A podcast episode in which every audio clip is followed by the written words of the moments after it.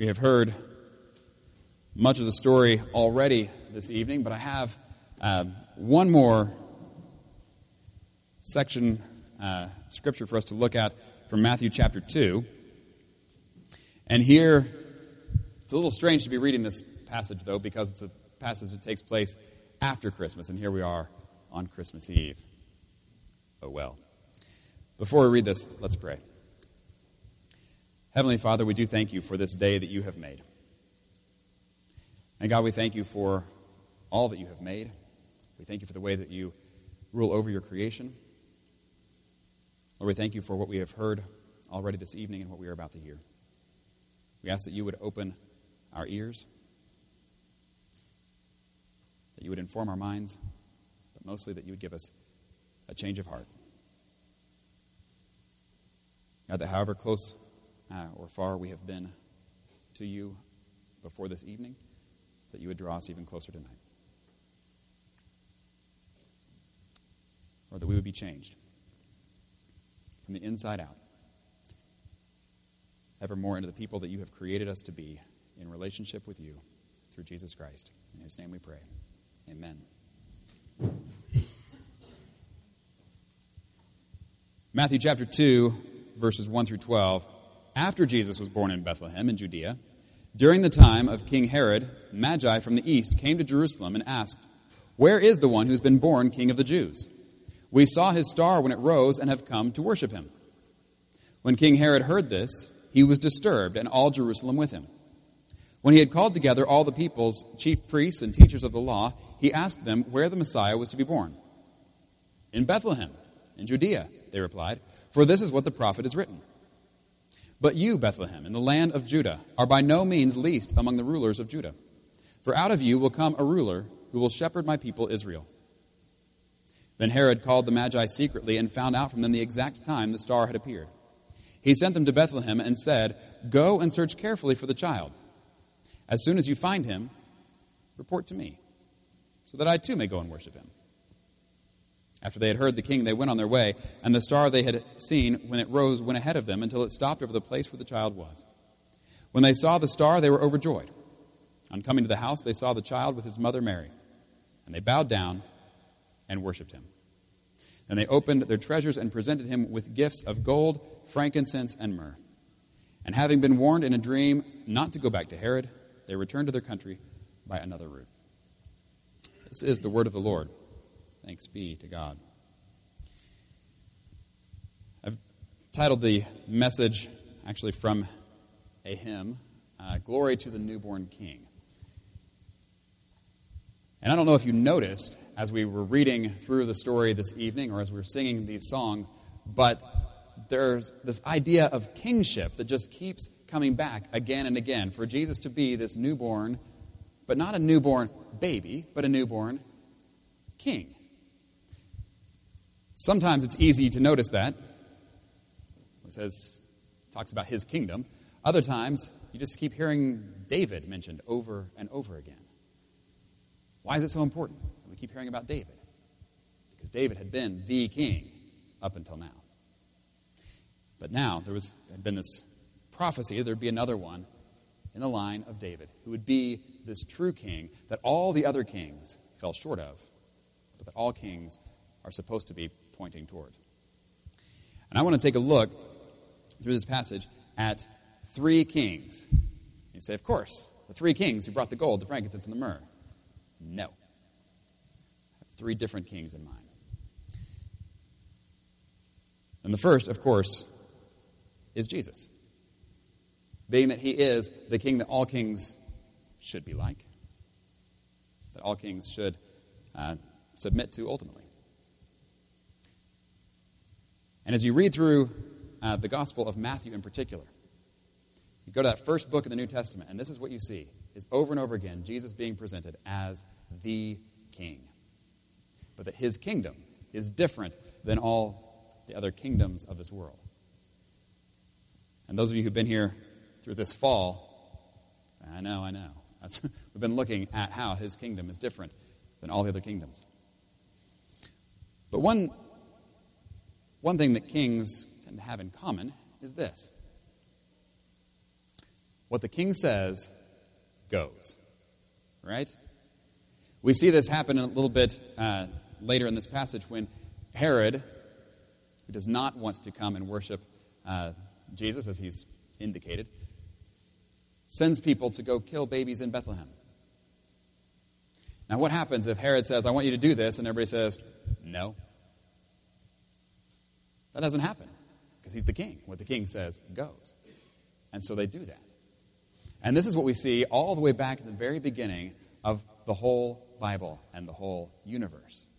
Where in the beginning, God created the heavens and the earth. And the earth was formless and empty, and darkness was over the surface of the deep, and the Spirit of God was hovering over the waters. And God said, Let there be light, and nothing happened. No, that's not right, is it? God said, Let there be light, and there was light, because He is the King. And it was being presented as the King from the very beginning.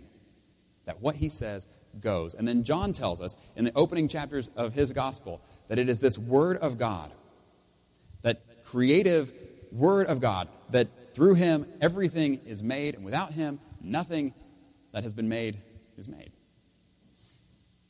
It says, This is the Word of God that became flesh in the person of Jesus. This is why Jesus is the true King over all the kings. And so you'd think, well, then, what Jesus says should go. And so you read through the rest of the Gospels. You see not only Jesus as a baby, but as he grows up. Is that what happens? And what do you see? You see Jesus telling blind people to see, and they do.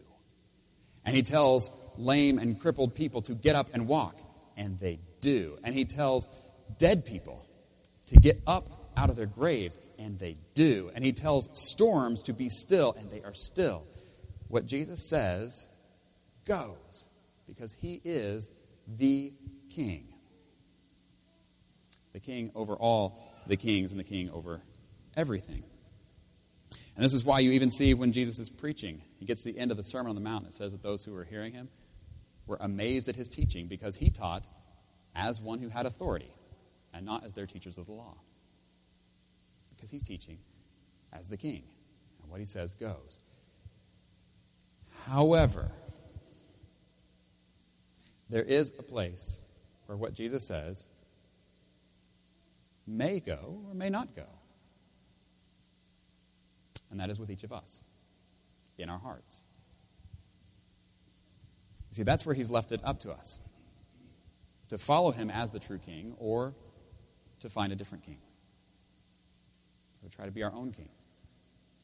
This was the problem with Herod, the second king in our story.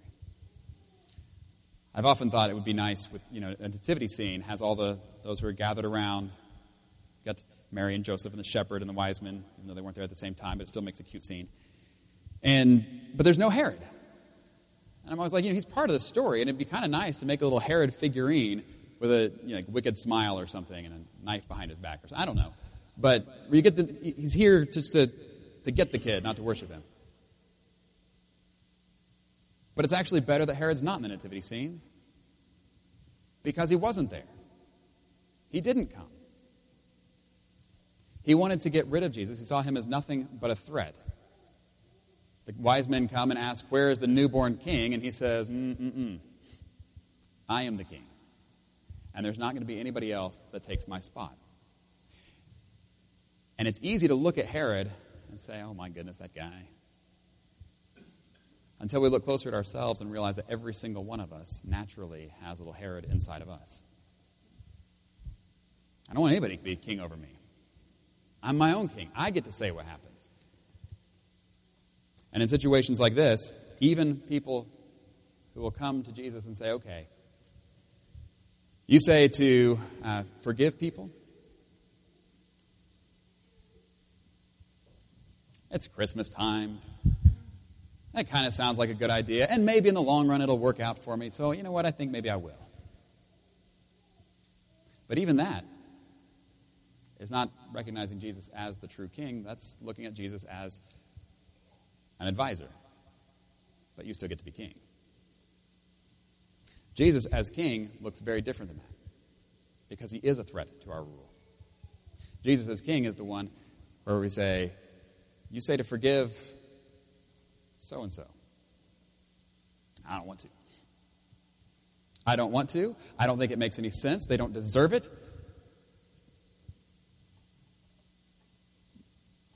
But you're the king. And when we do what he says to do, not because it makes sense to us, but just because he's the king, that's different. Third king, the wise men. Not because we sometimes sing of the we three kings of Orient, etc., but each of them looking at them as the kings of their own lives, as those who had time and energy and resources. And you see what they're doing? They're taking all of this, traveling great distances, coming to Bethlehem, following the star, and laying it all down before Jesus, bowing down and worshiping him. And this is what we see actually at the end of Revelation is those who are putting their kings down, their, their kings, their throne, no, crowns, there it is, crowns down at the feet of Jesus that everything that we have as far as our own decision making abilities to be the kings of our own lives has to be submitted under the one true king. And I will tell you, one final point is the, one of the reasons why we all have a little Herod in us, instead of like these wise men, is because we know people. We know kings. We know people in authority and we know they can't be trusted. And so we say, I don't, I don't think I can follow what they're going to say unless I run it through myself first. Because we see kings, the reason that kings generally aren't beloved is that we see them as being out of touch with the people and being in it for themselves. And that's where Christmas is very different. Because with Christmas, we see Jesus, the true King over all, who is very in touch with us as people, who came into this world being born not in a palace but in a stable, who knows what it's like to be tired, who knows what it's like to be hungry, who knows what it's like to be tempted, who knows what it's like to grieve loss, who knows what it's like to face the pressures of not having enough time in the day for all the things that people are wanting from him. He's been there, he's been through it all. And the reason he's been through it all, the reason that he knows what it's like, is because he's not in it for himself. But he did it all, even being betrayed by a close friend, being wrongly accused to the point of death, did it all